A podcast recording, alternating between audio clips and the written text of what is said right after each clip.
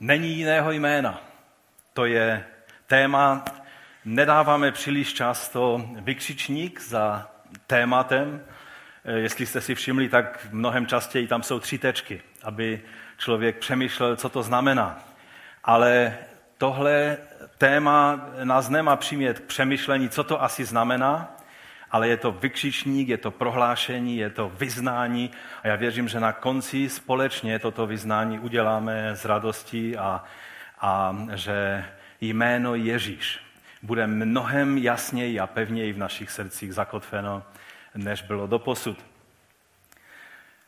Není jiného jména. Já bych vás poprosil, abychom povstali ke čtení biblického textu, ve kterém se toto zvolání nachází. A budu číst z knihy Skutku ze čtvrté kapitoly od prvního verše po 22. A když takto mluvili k lidu, to bylo eh, konec třetí kapitoly, bylo vlastně kázání Petrovo, že? Přišli na ně kněží s velitelem chrámové straže a se saducejí. Nemohli totiž snést, že učí lid a že v souvislosti s Ježíšem hlásají vzkříšení z mrtvých. Zatkli je a protože už byl večer, nechali je do druhého dne ve vězení. Mnozí, kdo tu řeč slyšeli, avšak uvěřili, takže eh, jejich počet dosáhl asi pěti tisíc mužů. Na zítři se v Jeruzalémě sešli židovští hodnostáři, starší a znalci písma. Velekněz Anáš a také Kajfáš, Jan, Alexandr a ostatní z velekněžského rodu. Postavili Petra s Janem doprostřed a vyslýchali je. Jakou moci a čím, v čím jménu jste to udělali? Tehdy jim Petr, naplněn duchem svatým, řekl, vůdcové lidu a starší Izraele, jsme tu dnes vyslýcháni kvůli dobrému skutku, jimž bylo uzdravení nemocného člověka. Proto vám všem i celému izraelskému lidu oznamují, že tento člověk před vámi stojí zdravý ve jménu Ježíše Krista Nazareckého, jehož jste vy ukřižovali a jehož Bůh zkřísil z mrtvých. To je ten kámen, vám mý staviteli zavržený, jen se stal kamenem uhelným. V nikom jiném není spása, na světě není lidem dáno jiné jméno, v němž bychom mohli být spaseni. Když vůdcové viděli Petrovu a Janovu smělost a zjistili, že jsou to neučení a prostí lidé, žasli a poznali na nich, že byli s Ježíšem. Když se podívali na toho uzdraveného muže, jak tam s nimi stojí, neměli co na to říct. Poroučili jim, ať odejdou z radní místnosti a začali se radit. Co s těmi lidmi uděláme? Celý Jeruzalém ví, že se skrze ně stal zjevný zázrak. A my to nemůžeme popřít. Aby se to ale mezi lidmi přestalo šířit, pohrozme jim, ať už o tom jménu s nikým nemluví. A tak je zavolali a přikázali jim, ať už o Ježíšově jménu vůbec nemluví ani neučí. A Petr a Jan jim odpověděli. Myslíte, že je v božích očích správné, abychom poslouchali vás více než Boha? Nemůžeme nemluvit o tom, co jsme viděli a slyšeli. Když ale nemohli najít nic, co by je, za co by je potrestali, znovu jim pohrozili a s ohledem na lid je propustili. Všichni totiž oslavovali Boha za to, co se stalo. Člověk přes 40 let chromý byl zázračně uzdraven. Pane, my ti děkujeme za to svědectví, o kterém jsme mluvili i v minulých eh, kázaních, jak tento muž, který nemohl chodit, seděl u té nádherné chrámové brány, ale nemohl projít dovnitř, že skrze tvé jméno tento muž mohl chodit, skákat, radovat se a také mohl vstoupit do, do božího domu, kde mohl přebývat tam, kde předtím nemohl. My ti děkujeme, pane, za to svědectví tvé moci, že to nebylo jenom tehdy, ale že i dnes si tentýž. My ti děkujeme za to, že je to tvé jméno, ve kterém můžeme i toto zhromáždění prožívat. A tak tě prosím, pane, otevři naše srdce, abychom přijali tvé slovo. Prosím tě, Otče, ve jménu Ježíše Krista. Amen. Amen. Můžete se posadit? V roce 2009, eh, když byla ta neděle před inaugurací prezidenta Baracka Obamy, tak eh, biskup episkopální církve, eh, který v Americe je hodně známý eh, svojí kontroverzností, tak pronesl modlitbu na, na té slavnosti. V tu neděli pak pokračovala ta oficiální, oficiální slavnost, tuším, že to bylo o dva dny později. A on zahájil tu modlitbu takovými slovy. O Bože našich mnohých porozumění. A e, pokračoval takovou modlitbou, kterou vlastně by se mohl modlit kdokoliv, včetně ateistů. A je to hm, samozřejmě takové prostě e, něco, co v tomto světě už nás nepřekvapí, ale určitě to nepřijímáme s, s povděkem.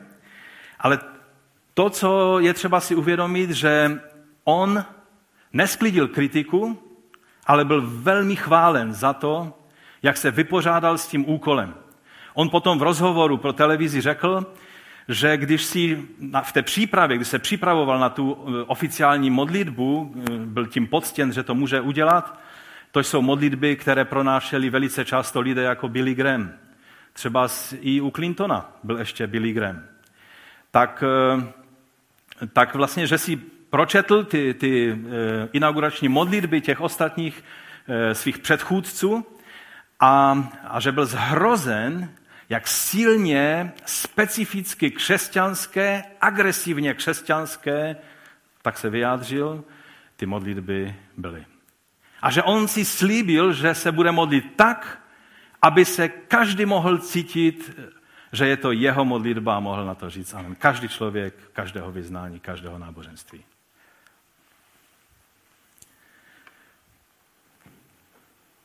To naše dnešní téma, jak jste jistě poznali, je z dost jiného těsta. Není jiného jména. To zní dost exkluzivně, že? v angličtině a, a tu píseň, kterou jsme poslouchali na začátku, se jmenuje No Other Name. Žádné jiné jméno. Angličtina má ten dar, že dokáže vyjádřit věci strašně jednoduše a, a působivě. A jak když jsem tu píseň včera v té přípravě poslouchal stále, stále dokola, jsem, jsem se nemohl nějak, nějak nabažit toho, jak, jak úžasně vyjadřuje to, co, co vlastně chci dneska vyjádřit. Kdybych Kdybych eh, mohl, tak, tak bych eh, prostě tady pustil ještě znovu tu píseň a, a asi by to bylo možná lepší kázání, než to, co vám já trošku kosterbatě řeknu. A děkuji Benovi, že to otitulkoval. Nenašli jsme český překlad, takže jsme dali alespoň polsky. A možná příště nám to zaspívá eh, chválící skupina, možná dokonce česky, když se někdo odhodlá to přeložit. Je to nádherná píseň a vzešla z, ze srdce mladých bratří, kteří, kteří ji napsali, když eh, v australském Hillsongu ve sboru, je to jeden z největších sborů světa, tak měli, měli konferenci na to téma No Other Name, žádné, není jiného jména. A, a vlastně ta píseň byla takovou nosnou písní té konference i toho kázání. A e, mě velice, velice zasáhla ta jednoduchost toho, co tady apoštole dotváře těm, kteří rozhodovali o jejich bytí a nebytí. Oni věděli, co oni udělali s Ježíšem. Do tváře těmto mužům, těmto autoritám řekli tahle slova. Pojďme si tento 12. verš té čtvrté eh, kapitoly přečíst spolu. V nikom jiném není spása. Na světě není lidem dáno jiné jméno, v němž bychom mohli být spaseni. No, nebyl to nějaký eh, chorální, nebylo to nějaké chorální čtení, ale já doufám, že, že to slovo zapadne, že, že zůstane v nás. Protože to slovo vyjadřuje to všechno, co znamená být křesťan. Být křesťan to není jenom nějaké pojmenování generické pro všechny denominace a církve světa, Ale být křesťan znamená být kristovec, patřit Kristu. Vylučně Kristu. Nikomu jinému než Kristu. A tento verš to nádherně, nádherně vyjadřuje. Ovšem žijeme v době, a to je můj první bod, eh, která miluje mnohoznačnost a, a pluralitu a, a různorodost a výběr a nemůže existovat jedna cesta, musí vždycky být spousta možností a cest. To je prostě svět, ve kterém, ve kterém žijeme. Zvykli, zvykli, I my, kteří jsme žili za totality, tak jsme si zvykli velice rychle na množství výběru, které nám nabízí třeba každý obchod. Že? Dneska už není pomalu obchodu, ve kterém by každá věc nebyla v mnohých rozličných variantách. A když si myslíte, že máme v obchodech obrovský výběr, tak zajeďte do Ameriky a uvidíte třikrát větší výběr. A, a vůbec nechápu, proč by to mělo být, ale, ale svět takhle, takhle to má rád. Pamatuji se ve Fínsku, když jsem byl ještě ke konci komunistického režimu, to byl jinak zázrak, že jsem se tam dostal, to je na jiné povídání, ale ale vzpomínám si, že jedinou věc, kterou jsem si chtěl koupit, to, to měl být fotoaparát. Takový ten automatický, jo, prostě, na kterém nemusíte přemýšlet. Nebyly to ještě ty digitální fotoaparaty jak teď, ale No a tak jsem měl tu představu, jak to bylo tady u nás, že jste přišli, tehdy se to prodávalo snad v drogerii, nebo nevím v kterém, v které prodejně. No a buď měli fotoaparát, nebo neměli. Na výběr nějaké značky nebyly, že? Tady se jich moc neprodával. A, a spíš neměli. A ten bratr eh, Ilka Kangazjarvi, který byl mým průvodcem na té konferenci a pak i se mnou cestoval po těch zborech, kde jsem sloužil, tak říká, jo, já tě vemu, pojďme. Tak jsme šli do Helsinek, do prvního lepšího obchodu a vstoupili jsme do obchodu a tam byly dvě stěny plné různých, každý fotoaparát byl jiný. Od těch nejlevnějších po ty nejdražší. A, já jsem tak, a on říká, tak si vyber, který se ti líbí. A, a, a, a já jsem stál a nebyl jsem schopen, já jsem bral jeden do ruky, druhý a možná ještě najdu lepší. A možná, jako, že samozřejmě jsem chtěl ten nejlevnější v té nejlepší kvalitě. Že? A tak jsem, tak jsem prostě hledal a on říká, no a když si nevybereš tady, půjdeme tam vedle, je obchod a oni můžou mít lepší ceny. Já říkám, co ti myslíš lepší ceny? U nás totiž v Těšině i v Praze ta stejná věc vždycky měla stejnou cenu, jestli si pamatujete. A já jsem nebyl pak schopen vybrat. Pak jsme šli do dalšího obchodu a pak říkám, ne, ne, ne, víš co, ty víš, jaký potřebuju, vyber mi nějaký a nejsem schopen se rozhodnout. Ta, ta, to množství mě prostě přemohlo. Ale zvyknul jsem si na to. Teď, když něco kupuju, tak mi nestačí obchod, jdu na internet, pěkně si pohledám, co potřebuju, najdu a když si to potřebuji ohmatat, tak jdu do obchodu, že? Ale, ale tu variabilitu máme rádi. Žijeme prostě v tomto světě.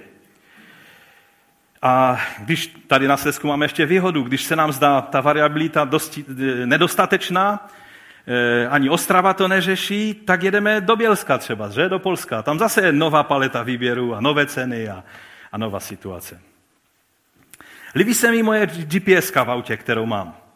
Když chci po ní nějakou trasu, tak eh, mi vždycky nabídne, že nějakou trasu, ale pak mi nabídne, jestli nechci alternativu alternativní trasu a můžu si vybrat z několika alternativních tras. A já to mám rád.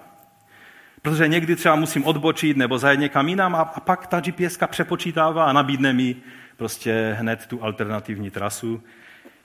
A, a je to prostě dobré. Dobře se nám žije s tím, že máme vždycky volbu ve všem a, a že, je to, že je to takové.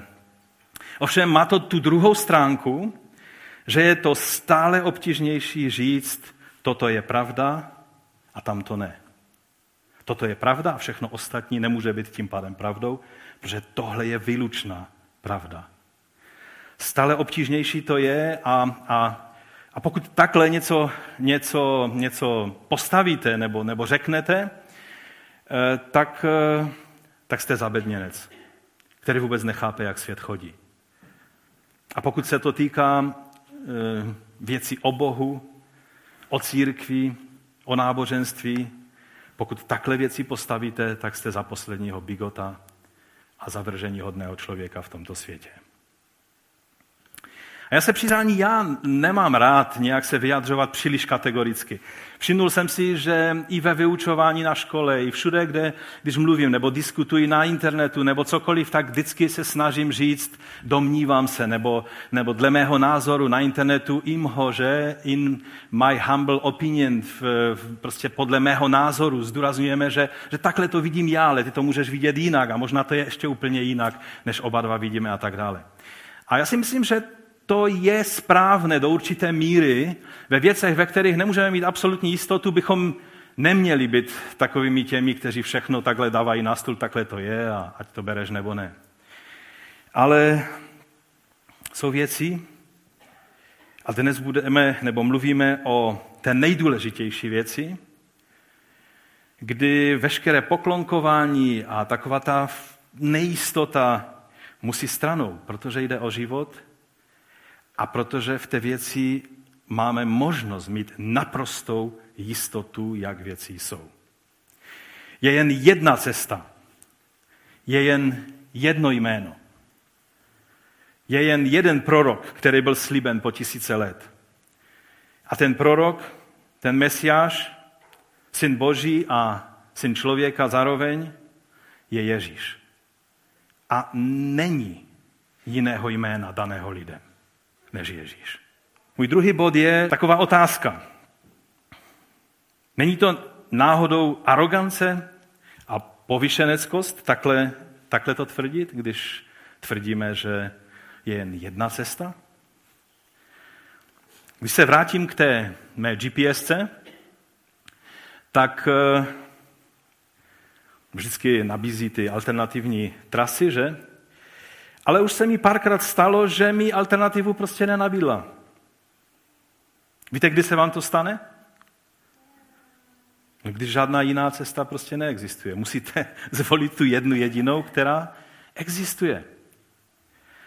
Zrovna nedávno jsme byli v Bělsku s manželkou a, a tak jsem měl nastavenou v GPS eh, jednu, jednu trasu, ale pak jsme se ještě cestou rozhodli, že se zastavíme někde jinde, tak jsme odbočili a já říkám, jo, tady se stejně dá projet kratší trasou, než mě ta GPS vede, takže, takže pojedeme rovně, byla to čtyřproudovka a říkám, nebudu tady zmatkovat, nějak prostě se eh, snažit dostat do opačného směru, ale když pojedeme tam, tak mě to přepočítá, ukáže mi ten směr, stejně to bude kratší trasa. No ale GPS mi zarytě tvrdila, po 100 metrech je křižovatka, otočte se do protisměru. Já říkám, dobré, po 100 metrech ona si to rozmyslí a už, mě, už mi ukáže alternativní trasu dopředu, že? Protože takhle to běžně s GPS-kou dělám, jo? že jedu a, a párkrát mě varuje, že bych měl něco dělat, já stejně si jedu po svém a ona nakonec přijme tu moji variantu, vypočítá novou trasu a jedeme dál. No ale už jsme jeli pomalu kilometr a, a GPS-ka zarytě tvrdí, na další křižovatce se otočte do protisměru a No a tak eh, byl plný provoz, byla zácpa v obou směrech, nechtělo se mi, ale nakonec jsem musel kapitulovat a na příštím kruhovém objezdu jsem to otočil do protisměru a GPS zajásal a konečně si ve správném směru a, a jeli jsme. A zbytečně jsem ztratil možná dva, minimálně dva kilometry tím, že jsem hledal alternativu. Víte, je skvělé mít různé varianty, ale v některých situacích je prostě jenom jedna možnost. A tehdy je moudré tu jednu možnost využít. Amen.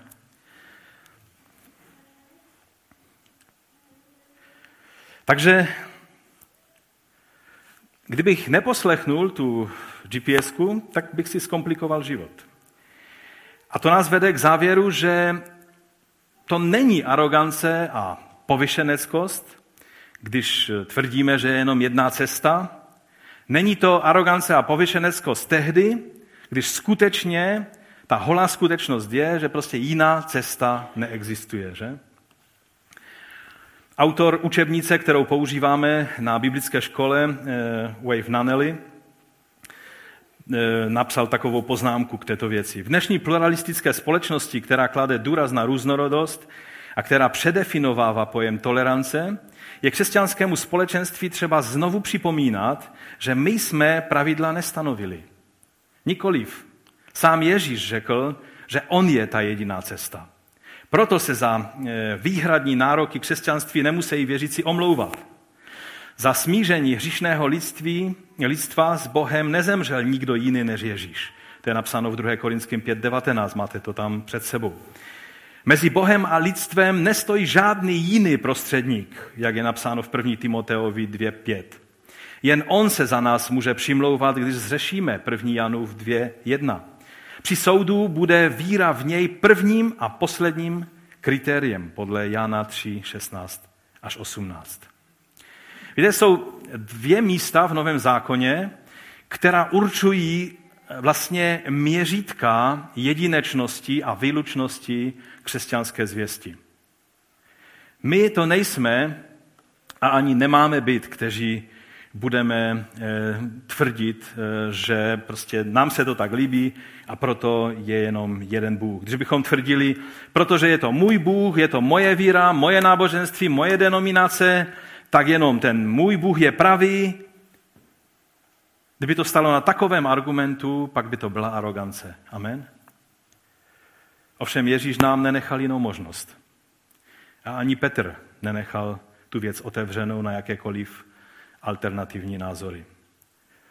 V 12. verši té kapitoly, kterou jsme četli, a to jsme už od, e, i četli vlastně spolu, je řečeno, že v nikom jiném není nikoho jiného, ve kterém by mohlo být e, dáno spasení. Ehm, dále tady je řečeno, že není pod nebem. To znamená, že na celé této země tváří není člověka, který by mohl říct, pro tebe je to dobré, ale pro mě platí jiná cesta. Není pod nebem jiného jména daného lidem, v němž bychom mohli být zachráněni. Není jiného jména. To jsou absolutní výlučné termíny, které tady Petr používá. Pan Ježíš, tak jak to zapsal Jan ve 14. kapitole v 6. verši, tak řekl, já jsem ta cesta ta konkrétní jediná cesta. Pravda i život. Nikdo, Ježíš řekl nikdo, není člověka, který by přicházel k Otci, to znamená k neviditelnému Bohu, než skrze mě. Není způsob, jak alespoň částečně, nebo alespoň možná nedokonalým, ale nějakým způsobem poznat neviditelného Boha, vyjímat tuto cestu, kterou, kterou Bůh si zvolil, a to je to, že on se v Ježíši Kristu narodil a přišel a přebýval mezi námi, o čem jsme mluvili minule. Nikdo nepřichází k Otci, to znamená k neviditelnému Bohu, než skrze mě. V takové situaci, když bychom podávali zprávu o Bohu nějak zastřeným nebo nejasným způsobem, tak by to naopak byla urážka. Naopak to by byla eh, pošetilost a urážka jak těm, kteří tuto Kristovu jedinečnost si zatím neuvědomují, ale především by to byla i urážka samotného Krista. Víte, já jsem poznal z toho, co jsem studoval, i z vlastní zkušenosti, že vlastně upřímným lidem, když mluvíte otevřeně, včetně muslimů, Muslimové jsou ti poslední lidé, kteří se budou urážet nad tím, že mluvíte s nima o Bohu. Oni předpokladají. Na Blízkém východě každý mluví o Bohu. Pro ně to není nic urážlivého, tak jak to je pro některé Čechy, když sedí u toho svého půl litru v hospodě. A když mlžíte, když všelijak zastíráte tu věc, oč vám jde, že vám de facto jde o to, aby ten člověk uviděl tu jedinečnost, kterou mu chcete sdělit o Ježíši Kristu, tak eh, ti upřímní, těch se to dotýká, že jim mlžíte a neřeknete jim to na rovinu. Myslím, že to byl David Powson, který jednou byl pozván k jednomu velice významnému rabinovi, eh, ortodoxnímu rabinovi, a a když přišel a on mu nabídnul nějaký ten e, čaj nebo kávu,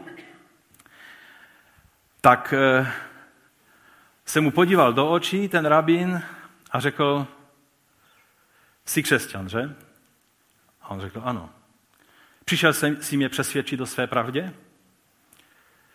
A on říká, no při vší úctě, a, a s vědomím toho, že se vás to může dotknout, musím přiznat, že ano, byl bych ten nejšťastnější člověk, kdybyste mohl poznat tu pravdu, kterou jsem poznal já. A on říká, dobré, posaďte se a můžeme mít rozhovor, protože už, ne, už mi je špatně z těch, kteří vždycky přijdou a tváří se, že jim o nic nejde.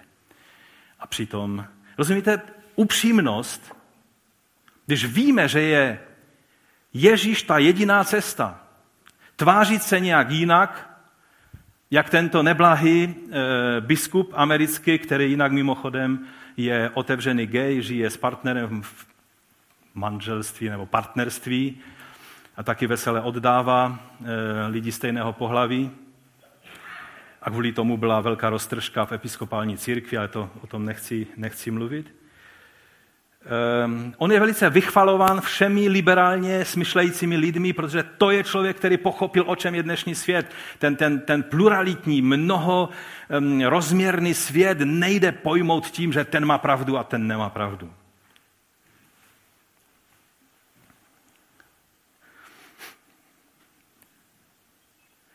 Pán Ježíš řekl ovšem u Matouše v desáté kapitole, kdo mě však před lidmi zapře, toho i já zapřu před svým Otcem, který je v nebesích. Jednoduchá rovnice. Pan Ježíš nám, nás vůbec nenechal na pochybách. Vůbec, vůbec nenechal možnost o tom nějak pochybovat. Co znamená zapřít se Krista?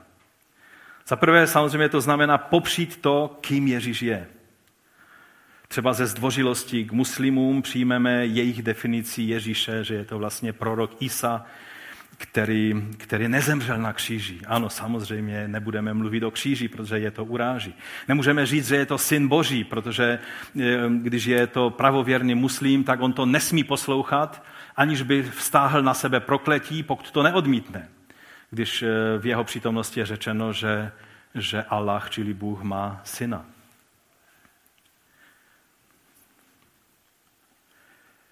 Ale je to také tehdy, když zamlčíme výlučnost a absolutnost nároku Ježíše na člověka ohledně spasení. To je taky zapření Krista.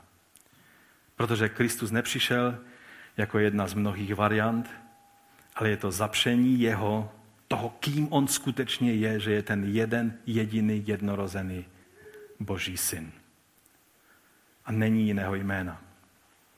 Proč tehdejší elity a celý ten establishment jeruzalemský byli to hlavně saduceové, tam jsou vyjmenováni všichni z toho velekněžského rodu, eh, což byla celá rodina Anáše, eh, Kajfaš byl jeho zeď a ti další to byli jeho synové a každý byl chvíli prostě veleknězem a tak oni se všichni seběhli. Proč, proč zrovna hlavně saduceové a ta, ta jeruzalemská aristokracie, která se právě eh, vyvozovala se té saducejské strany, proč byli tak zhrození tím, že samozřejmě oni nevěřili ve vzkříšení, takže když Petr a Jan mluvili o vzkříšení, tak je to muselo prostě vyprovokovat, ale byl tady ještě další důvod, že?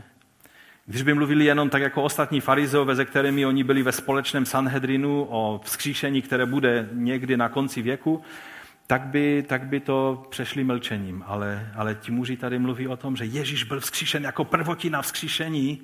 To znamená, že, že ten věk mesiánsky začal, že, že tady se něco stalo, co narušovalo jejich pozici. A, a to, jim, to jim samozřejmě muselo dělat velký problém. Zpráva o vzkříšení Ježíše znamenala taky mezi jinými eh, boží velice jednoznačné a důrazné ne tomu, co udělali oni, tomu jejich rozhodnutí, že? Znamenalo to, že pokud apoštolové mají pravdu, pak jsou to oni, kteří pravdu nemají. Tady nešlo prostě, no tak vy máte svoji pravdu, my svoji, vy jste už Mesiaše poznali, my ještě zatím ne. Tady to bylo tak, že oni toho, koho apoštole prohlašovali, že Bůh potvrdil jako Mesiáše, oni vydali na popravu. Takže to už nešlo zašmodrchat tak, že oni mají sice pravdu a my taky trochu pravdu, ale prostě tady pravda je a tady pravda není. A s tím se žádný establishment lehce nesmíří. Buďme připraveni na to, že když budeme takhle věrně stát na pozicích Kristových, tak establishment tohoto světa se bude snažit nás krouhnout, předělat, uvést do patřičných mezí. Ano, mluvte si o Kristu, o tom úžasném Kristu, zpívejte písně, ale nestavějte to takhle buď a nebo. Nedražděte jiná náboženství tím, že, že to budete stavět takto výlučně. Vždyť všechny války byly kvůli právě takovýmto věcem. Vám budou tvrdit, což samozřejmě není pravda, ale takhle vám to budou tvrdit.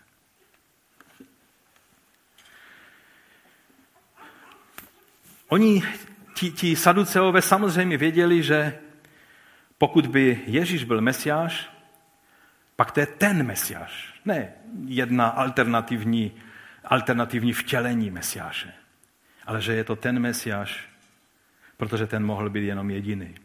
Ne nějaký Dalai Lama, který ten současný, myslím, je 14. vtělením Bodhisattvy, eh, což je jedna z takových předstupňů bytí budhou, že? A,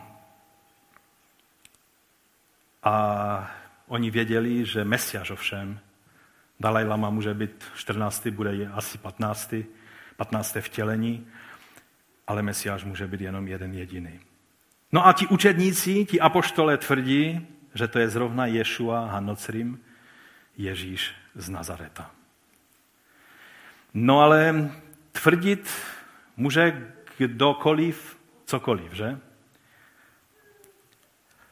Například muslimové o Mohamedovi také tvrdí, že byl předpovězen a očekávan.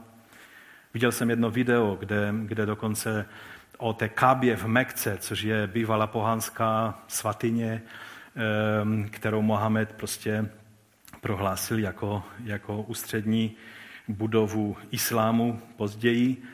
Ehm, nechci se do toho příliš pouštět, ale, ale oni, tam bylo jasně řečeno, že už byl předpovězen tento prorok a že se dokonce lidé do Arábie scházeli, když prostě už ten čas měl přijít, aby tento prorok přišel.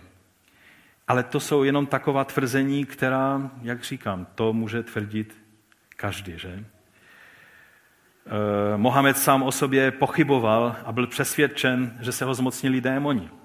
Musela mu jeho o hodně starší manželka, zralejší než on, vysvětlit, že to nebyli démoni, ale že to byl Bůh.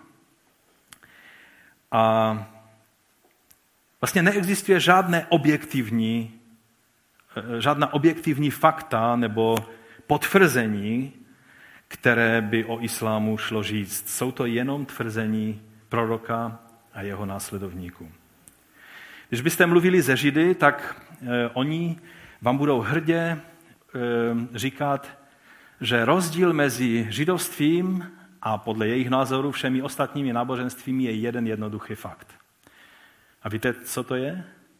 že vlastně všichni vždycky tvrdí, že měli nějaké zjevení a něco tam viděli a tak dále, že mají nějakého proroka, který tam něco viděl. Oni říkají, ale ano, my jsme měli Mojžíše, který mluvil s Bohem.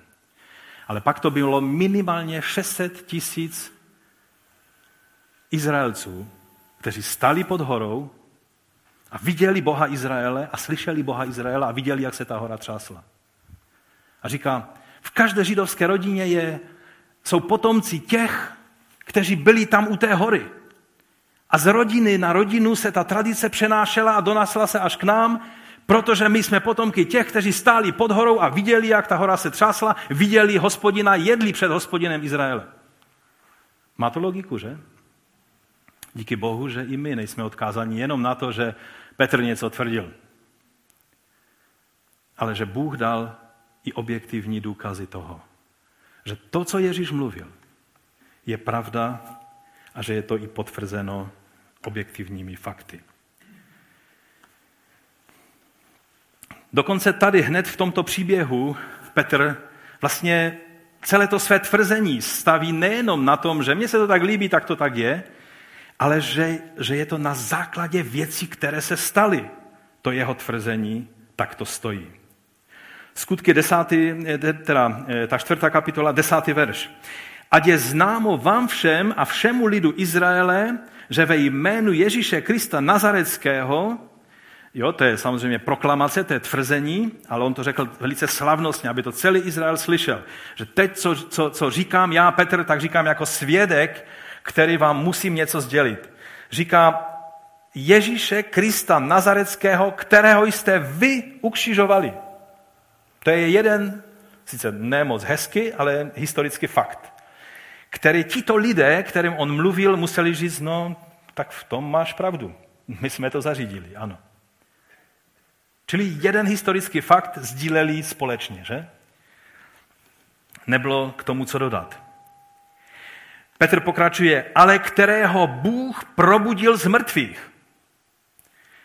A v tomto jménu stojí tento člověk před vámi zdrav. Jsou další dva fakty, které nebyly jenom přáním, ale e, něc, něčím, co se stalo. Čili zaprvé e, říkal, vy jste ho ukřižovali, to nemohli popřít, to se stalo, oni byli toho svědky stejně jako Petr a Jan. Za druhé, Bůh ho vzkřísil z mrtvých. A předtím v tom kázání řekl, a potom to taky ještě e, znovu řekl, a my jsme toho svědky. Apoštolové tvrdili, my jsme očitými svědky toho, že ho Bůh zkřísil z mrtvých a spolu s námi, jak říká Pavel a vyjmenovává tam všechny ty svědky, plus 500 lidí v jednom okamžiku. Možná to nebylo 600 tisíc, jak, jak pod horou e, na e, Horeb, ale bylo to 500 lidí, kteří viděli Ježíše Krista a každý psychiatr vám řekne, že halucinace je možná, člověk může vidět různé věci, ale vždycky to bude jeden člověk, který to vidí a ostatní řeknou, aha, nemůže vidět 500 lidí stejnou halucinaci, rozumíte? Když 500 lidí vidělo Ježíše, když viděli všichni ti apoštole Ježíše a všichni to potvrdili a položili své životy za toto tvrzení, což v případě nějakých vymyslů je nesmysl, tak e, to nemůže být. Čili je to fakt, kterého oni jsou svědky. Ve 20. verši Petr říká, neboť my nemůžeme nemluvit o tom, co jsme viděli a slyšeli. To říká už v té souvislosti, když no dobré, tak, tak si mějte toho Ježíše, ale nemluvte o něm. Věřte si v něho, mějte si takovéto soukromé evropské e, pojetí křesťanství 21. století, kdy každý si věří tomu svému, ale nesmí na veřejnosti. Prostě mějte si to ve svém srdci. A oni řekli, nemůžeme nemluvit o tom, co jsme viděli a slyšeli. Čeho jsme očitými svědky. No a třetí věc, která, eh, kterou Petr vyjmenovává, v jeho jménu se stal zjevný zázrak, který ač nechtěli, museli přiznat i ti saduceové a všichni ti velekněži, kteří tam byli zhromážděni. Neměli k tomu co říct. Tam to je řečeno vysloveně, že když to viděli, ten člověk tam velice stál rád vedle nich a tak se ohříval v té, v, té, v té chvíli slávy, protože vždycky seděl u těch schodů a lidé o něho zakopávali a občas mu tam hodili nějakou tu minci. A najednou byl středem pozornosti a on si to užíval. A držel se Petra a Jána, šel do chrámu, protože teď už mohl jít do chrámu, mohl dělat věci, které předtím nemohl dělat, mohl chodit na místa, na která předtím nemohl eh, chodit. To je výsledek toho, že jeho život byl změněn Ježíšem Kristem. A, a oni, když to viděli, toho člověka, jak je uzdravený, který 40 let tam sedával, byl tam nošen, tak tam je napsáno, neměli na to co říct. Neměli prostě k tomu co dodat. A toto se stalo, Petr řekl, v moci toho jména, jména Ješua Hanocrim, Ježíše z Nazareta. Můj třetí bod je, že je jenom jeden pravý Bůh, ale nejen to. Je také jenom jeden prostředník mezi Bohem a člověkem. Víte, vlastně to, že je jenom jeden pravý Bůh, to není pro dnešní lidi problém. Mnozí lidé, ti tolerantnější, vám řeknou samozřejmě, ano, je jenom jeden Bůh. Když teoreticky počítáš s tím, že existuje stvořitel, pak je logické, mělo by to tak být. I řečtí filozofové přišli na ten, k tomu závěru, že je logičtější, aby byl jeden stvořitel a ne všichni ti bohové, kteří jsou jenom nějakými avatary toho skutečného boha a tak dále. Takže v tom není problém. To není ani jádro toho sporu. Ehm, protože oni hned dodají, ale k tomu jednomu Bohu je mnoho cest. Je mnoho cest, které vedou, každá cesta vede do Říma, se říká hovorově. Mnohé kultury a náboženské skupiny jsou vlastně takové cesty hledání Boha. Je to názor velice populární, ale platí jen ve velmi omezené míře a měli bychom si to uvědomit. Je rozdíl mezi tím, jak řekové, filozofové řešti na Aeropagu eh, nebo, nebo Ateňané udělali sochu a oltář a napsali, to je neznámému Bohu. To byli takoví ti atenští agnostikové, kteří říkali, možná Bůh je takový, kterého jsme ještě nepoznali a tudíž i tomu Bohu chceme zdat úctu. Pavel na tuhle takovou to vyjádření, možná Bůh je takový, kterého ještě dobře neznáme, na to navázal a, řekl toho, koho neznáte a uctíváte a, a vyjadřujete, že neznáte, vám prohlašují. Ale je rozdíl, když vám někdo řekne, není Boha kromě Boha, nebo Aláha kromě Aláha a Mohamed je jeho prorokem.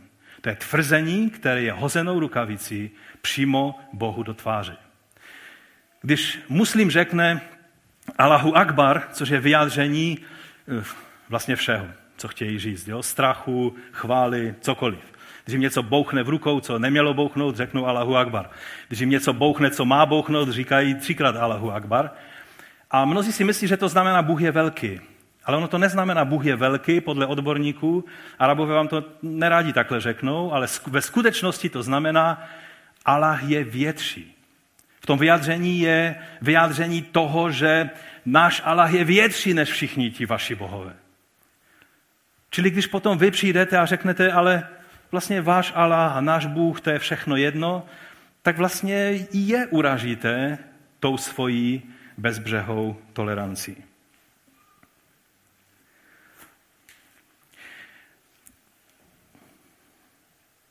Ono tak se trošku předpokládá, eh, i když vám to nikdo takhle neřekne, že ty kultury, které jsou víc jednoduché, řečeno tak trošku zpříma, tak to samozřejmě nikdo nenazve, protože budou vždycky politicky korektně se o tom vyjadřovat.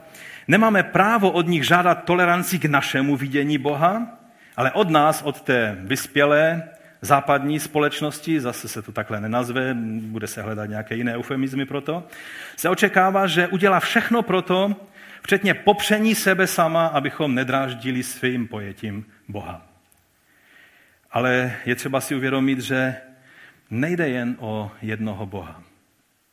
To není ta hlavní otázka, kterou bychom si měli položit.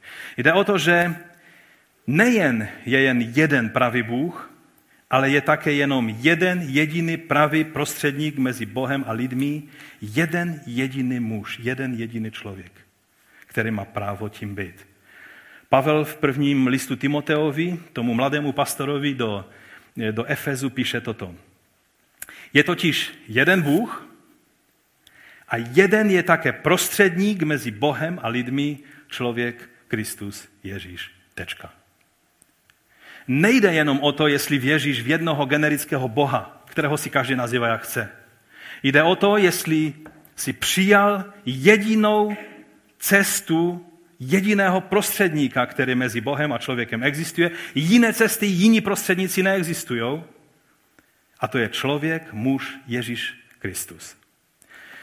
Jsou pouze dva muži v dějinách, kteří si narokovali takto absolutní exkluzivitu ohledně toho, že jsou konečnými představiteli Boha Abrahama, Izáka a Jakoba zde na zemi. Jsou jenom dva. Pak jsou samozřejmě různé kulty, různá božstva, přírodní božstva, prostě panteistická božstva, kdy všechno a, a, a vlastně je Bohem a tak dále. Ale jsou dva muži, kteří tvrdili o sobě, že skrze ně je konečné zjevení Boha Abrahama, Izra, e, e, Izáka a Jákoba. To je Ježíš, když se ho učedníci ptali, pane, ukaž nám otce. Tak řekl, tak dlouho jsem s vámi a ještě zneviděl. Otec a já jsme jedno. A mluvili jsme už i minule o tom, jak Petr v Jeruzalémě lidem připomněl Mojžišovo zaslíbení i varování. Když řekl, proroka vám vzbudí pán, váš Bůh z vašich bratrů, jako vzbudil mě. toho budete poslouchat ve všem, co by vám řekl. A stane se, že každá duše, která neuposlechne toho proroka, bude vyhlazena z lidu. Také všichni proroci, kteří mluvili od Samuele a dále, zvěstovali i tyto dny. A jak jsme minule mluvili, všichni proroci před Ježíšem, jejich úkolem bylo ukazovat směrem na Mesiáše. Všichni proroci po Mesiáši, jejich úkolem jsme si minule řekli, co? Je potvrzovat toho, kdo je pánem a Mesiášem, to je z Ježíše Krista. A dá se říct, že Židé stále do dnešního dne čekají na toho proroka, na Mesiáše, Mnozí, tisíce, desetitisíce Židů samozřejmě v, už v, tom, v té první generaci a v dnešní generaci to už jsou sta tisíce Židů, kteří vyznávají, že Ješua eh, je Mesiáš. Ale křesťané, kristovci, náležející, patřící Kristu, to jsou ti, kteří poznali, že eh, Ježíš je Mesiáš. Ten konečný, ten jediný, který už nebude mít žádné jiné verze, ale on, ten stejný Kristus přijde na konci věku, aby nastolil svoji vládu definitivně na tomto světě. No a pak tady 600 let po Kristu přichází prorok Mohamed a začal tvrdit, že on má konečné zjevení o Bohu. Muslimové totiž tvrdí, že Židé sice měli pravé zjevení pravého Boha, ale oni je porušili, oni je, oni je skazili. Oni je prostě, jo, že, že ho ne, nedodrželi věrně. A to též tvrdí i o křesťanech. Ježíš, Isa je pravým prorokem islámu. Oni věří, že na konci dnu, když Ježíš přijde, takže první věc, kterou udělá, tak poláme všechny kříže a skoncuje s křesťanstvím. E, protože on je věrným prorokem, e, prorokem e, islámu. A ovšem křesťané taky porušili to zjevení a proto přišel prorok, ve kterém je konečné zjevení a to je Mohamed. A proto oni říkají, že jediná možnost, když se někdo odvrátí od islámu ke křesťanství, tak toho člověka je třeba buď popravit, anebo zavřít do blázince, protože bude zavržení hodný člověk, který, který vlastně pohrdnul tím konečným, nejvyšším zjevením, anebo je to blázen, který patří do blázince. Jiná možnost podle skutečného islámu není.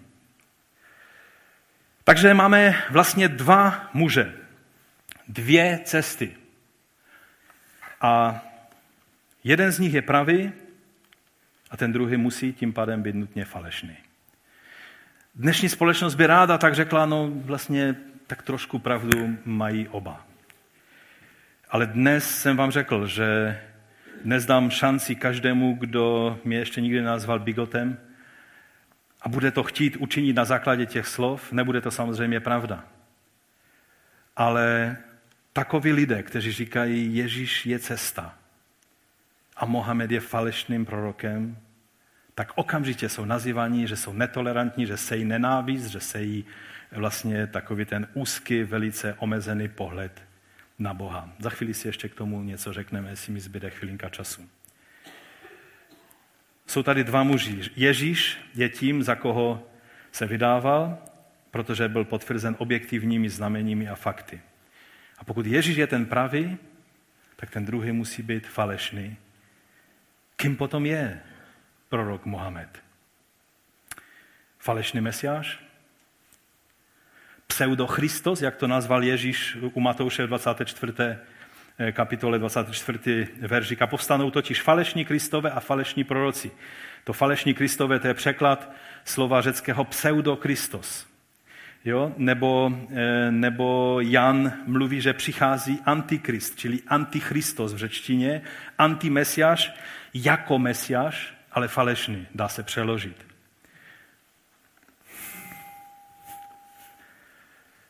No a můj čtvrtý bod je, když jsme si jistí tím, že Ježíš je Kristus a Pán a Mohamed je falešný prorok? Co to pro nás znamená ve vztahu k muslimům?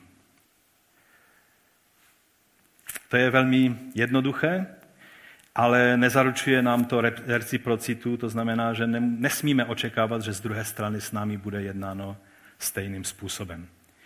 Pro každého křesťana ve vztahu k jakémukoliv člověku Ať je to buddhista, ať je to komunista, ať je to muslim, ať je to kdokoliv jiný, animista a cokoliv jiného, Platí jednoduché pravidlo.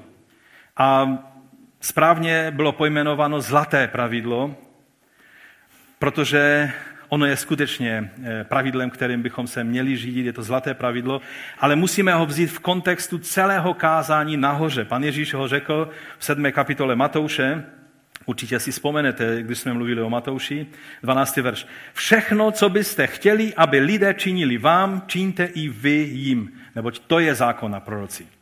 Všechno, co chcete, aby lidé činili vůči vám, v tom rámci morálně etickém a hodnotovém kázání nahoře, to, co si přejete, aby lidé vůči vám dělali, to dělejte vy jim.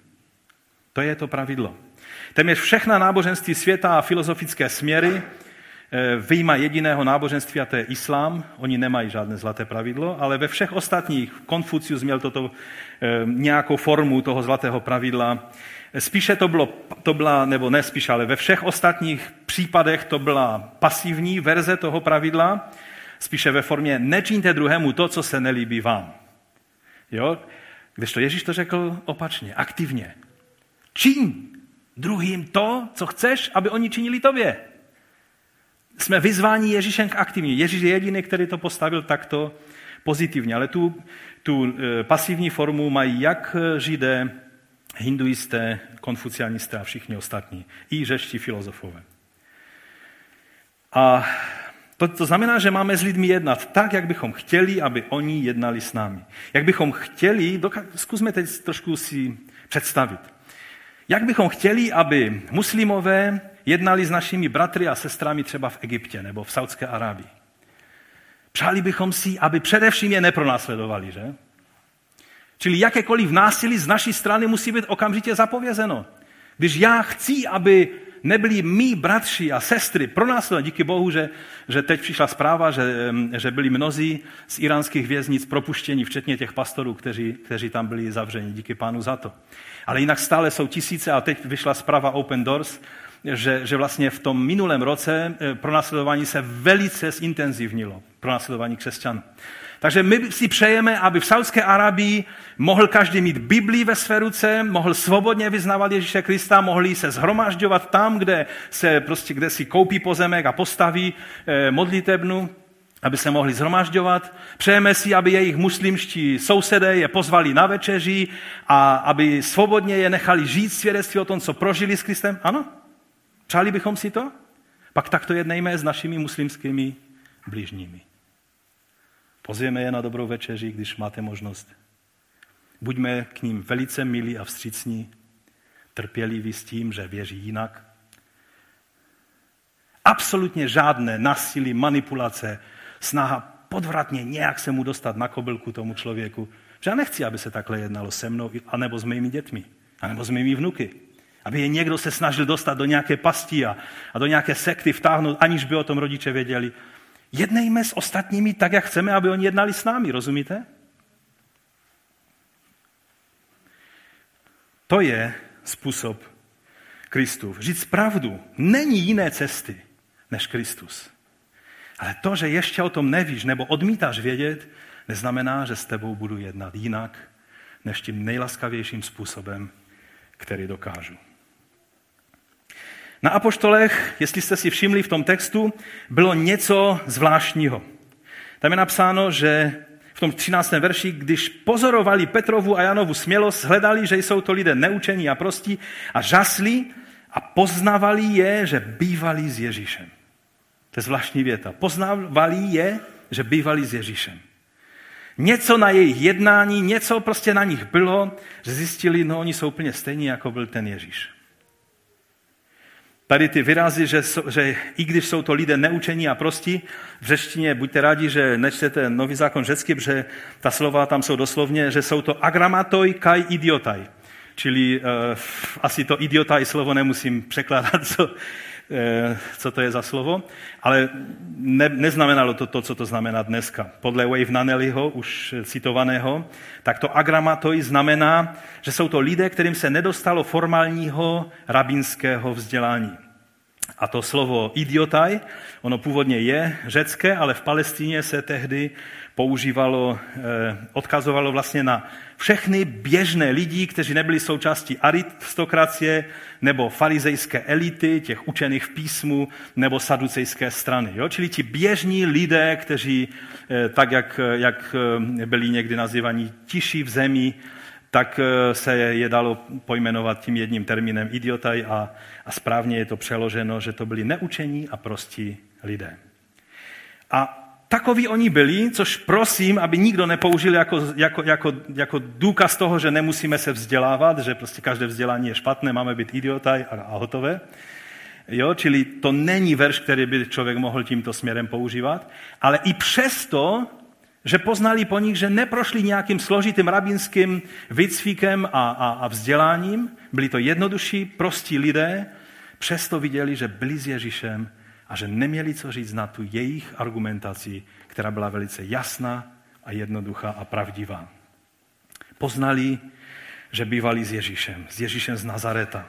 A proto jim Židé hanlivě začali mluvit, e, nazývat křesťany nocrim. A vlastně mluví dodnes. I Arabové nazývají křesťany nasraní, což znamená nazarejští. Máme tam někde ten, ten obrázek, jestli, jestli můžeš. E, jo, můžeš ho tam dát, který, který nám vlastně ukazuje eh, znak, samozřejmě v takové jednoduché formě, ten znak byl dáván na všechny domy, kde bydleli křesťané, eh, kteří se měli okamžitě odstěhovat a to ještě byla ta lepší varianta, protože v mnohých případech byli zabiti tito lidé, eh, čili to znamení N pochází právě od toho, že jsou to nazírejští. Čili je to jiná, jiný způsob řečení, že jsou to kristovci. Křesťané byli nazváni kristovci nebo křesťany v Antiochii, pohany. A vlastně to, eh, ta, ta nádoba na olej byla nalezena, je to z prvního století, je to ještě z doby, kdy Jakub byl pastorem Jeruzalemského sboru a je to vlastně zvláštní grafické vyjádření toho, že vlastně křesťané eh, jsou eh, ti, kteří věří v Mesiáše Davidova a že e, jsou tím novým chrámem, čili takhle, takhle to vyjadřuje to spojení judaismu a, a, a mesianství, na tom je nádherně vidět. A první křesťané, i když oni si ten titul nedali, ale pak ho přijali a od té doby ho používáme a měli bychom na něho být hrdí. Křesťan znamená Kristovec, znamená patřící Kristu. A jak je to s námi, je otázka. Co by o nás mohli lidé říct? Poznali je, že byli s kým? Pár hodin na Facebooku? Či názory jsme převzali? O co nám v životě jde? Co se projevuje v tom, když mluvíme? Charakter Kristův nebo něco jiného? Je jen jedno jméno, pro které stojí za to žít a zemřít. A to jméno je Ježíš. A tak můj závěrečný bod, protože můj čas je definitivně pryč, je buďme věrní. Ve zjevení je, je sedm zborů popsaných, nedávno David tady mluvil o hned tom prvním, ale na konci jsou tři zbory. A ten třetí od konce, to je zbor v Sardech, který můžeme nazvat, že to byl mrtvý zbor. V něm už moc života nebylo. A ten poslední, sedmý zbor, laodikejský, bychom mohli nazvat, že to byl vlažný a pyšný zbor.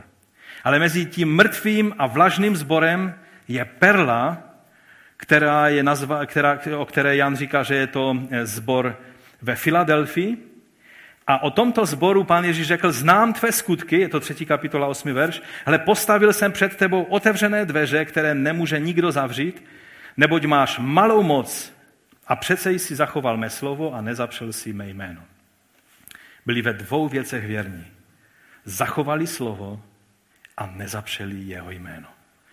I když máš malou moc, příliš vlivu přirozeným způsobem, nebo prostě ve společnosti těmi měřitky nemáš. Ale zachoval si mé slovo a nezapřel si mé jméno. Zachovat slovo znamená nejen vstoupit na boží cestu skrze úzkou bránu života, ale taky věrně e, úzkou cestou dále jít. To je napsáno, mluvili jsme u Matouše v 7. kapitole, znovu tady cituju, jak je napsáno, že je těsná brána a zúžená cesta, která vede k životu a málo je těch, kteří ji nalezají. A je široká brána, široká cesta, eh, která vede do záhuby. Byl jsem dost hodně překvapen, když už jsem tady zmiňoval zbor Hillsong, jinak si velice vážím práce toho sboru, má filiálky po celém světě, i v Evropě mnohé a tak dále. Občas udělají něco, co nás překvapí, ale, ale když, když jsem poslouchal kázání pastora Briana Houstona, tak eh, samozřejmě bylo skvělé to kázání, ale řekl jednu věc, nad kterou jsem musel žasnout. On řekl, že je, že je úzká brána, skrze, to je ta jediná brána, skrze kterou se jde k životu a to je Ježíš.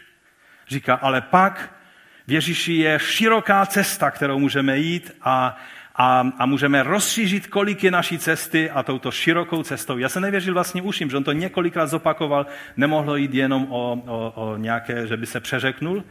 A tak jsem furt čekal, že to nějak vysvětlí. On tam dal několik slov, jako třeba Pavel říká, rozšířte svá srdce, eh, že, korintiané a tak dále.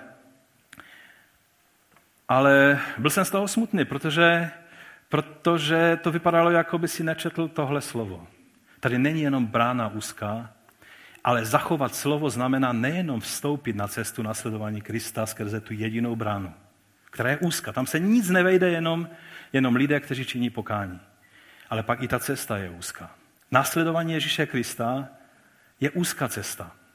Na té cestě mnohé věci se nevejdou, ale musím vám říct, že ti, kteří jdou touto úzkou stezkou, jsou svobodnější než mnozí lidé, nebo než všichni lidé, kteří jsou na široké cestě, která vede do záhuby. Tam je množství variant, ale je to otroctví. Na úzké cestě je to úzká cesta, je daná velice jasně a konkrétně, ale je to svoboda, kterou nezíská člověk nikde jinde. Je to prostor, který nezíská člověk nikde jinde. Ano, v Bohu je hodně prostoru, ale cesta jeho nasledování je jenom, jenom ano a amen. Nejsou jiné varianty. Postaňme k modlitbě. Já rozumím, co pastor Brian Houston chtěl samozřejmě tím říct, že u Boha je dost místa. Ale buďme dost odvážní, abychom se nezapřeli jeho jména, abychom jeho vylučnost, z jeho vylučnosti, z Ježíšovy vylučnosti neslevili ani opiť a nasledujme ho jeho cestou. Buďme věrní tím způsobem, jak byl ten filadelfský zbor. Možná, možná si jako apoštolové, jako ti prostě lidé neučení a prostí, možná v rukou příliš hodně trumfů v tomto světě nemáš. Život se možná s tebou nemazlí, stejně jako se nikdo nemazlil s prvními nocrým, ale máš možnost být jako ti filadelští křesťané, věrný v tom, že zachováš Ježíšovo slovo a že nezapřeš jeho jméno, jeho identitu, jeho vylučnost. A tak pojďme nyní říct v modlitbě, vyznat e, tento verš, tento klíčový 12. verš. V nikom jiném není spása. Na světě není lidem dáno jiné jméno. Není prostě jiného jména. V němž bychom mohli být spaseni. To jméno je Ježíš. To jméno je Ježíš. Říkáte to velice váhavě. Ale dnes to je s vykřičníkem. Dnes bychom měli říct, to jméno je Ježíš. Amen. To jméno nad každé jméno. Jediné jméno, ve kterém je autorita, ve kterém je božství a moc. Ta jediná cesta je ve jménu Ježíš. On je ten, kterému, pro kterého stojí za to žít i zemřít. Ať vás pán požehná. Amen.